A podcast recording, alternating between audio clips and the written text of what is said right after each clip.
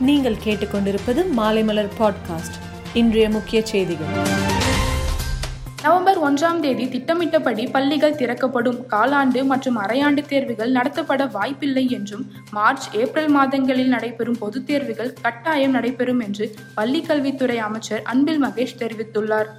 இரண்டு முதல் பதினெட்டு வரையிலான சிறார்களுக்கு கோவேக்சின் தடுப்பூசி செலுத்த மத்திய அரசின் வல்லுநர் குழு பரிந்துரை செய்துள்ளதாக தகவல்கள் வெளியாகியுள்ளது. வளிமண்டல மேலடுக்கு சுழற்சி காரணமாக தமிழகத்தில் அடுத்து வரும் நான்கு நாட்கள் மிக கனமழைக்கு வாய்ப்புள்ளது. பதினான்கு பதினைந்து தேதிகளில் நீலகிரி கோவை ஈரோடு தேனி மாவட்டங்களில் மிக கனமழை பெய்யக்கூடும் என சென்னை வானிலை ஆய்வு மையம் தெரிவித்துள்ளது. தேசிய மனித உரிமைகள் ஆணையத்தின் இருபத்தி எட்டாவது நிறுவன தினமாக இன்று கொண்டாடப்பட்டு வருகிறது. காணொலி காட்சி வாயிலாக நடைபெறும் இந்த நிகழ்ச்சியில் பிரதமர் மோடி பங்கேற்று சிறப்புரையாற்றினார். வடிவேலு பட காமெடி போல கொடுத்த வாக்கை காப்பாற்ற தென்னை மரத்துல ஒரு குத்து ஏனில ஒரு குத்து என வாக்குச்சீட்டில் உள்ள மாம்பழ சின்னத்தை தவிர்த்து மற்ற அனைத்து சின்னங்களிலும் வாக்களித்துள்ளார் ஒருவர். நீங்க எல்லோரும் இலவசமாக கொரோனா தடுப்பூசி போட்டீர்கள். நீங்கள் இதற்கு பணம் தராவிட்டால் எங்கிருந்து அந்த பணத்தை வசூலிப்பது?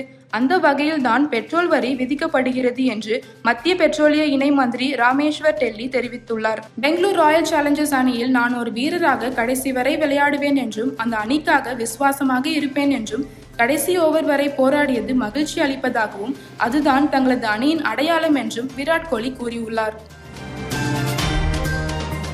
மேலும் செய்திகளுக்கு மாலைமலர் டாட் காமை பாருங்கள்.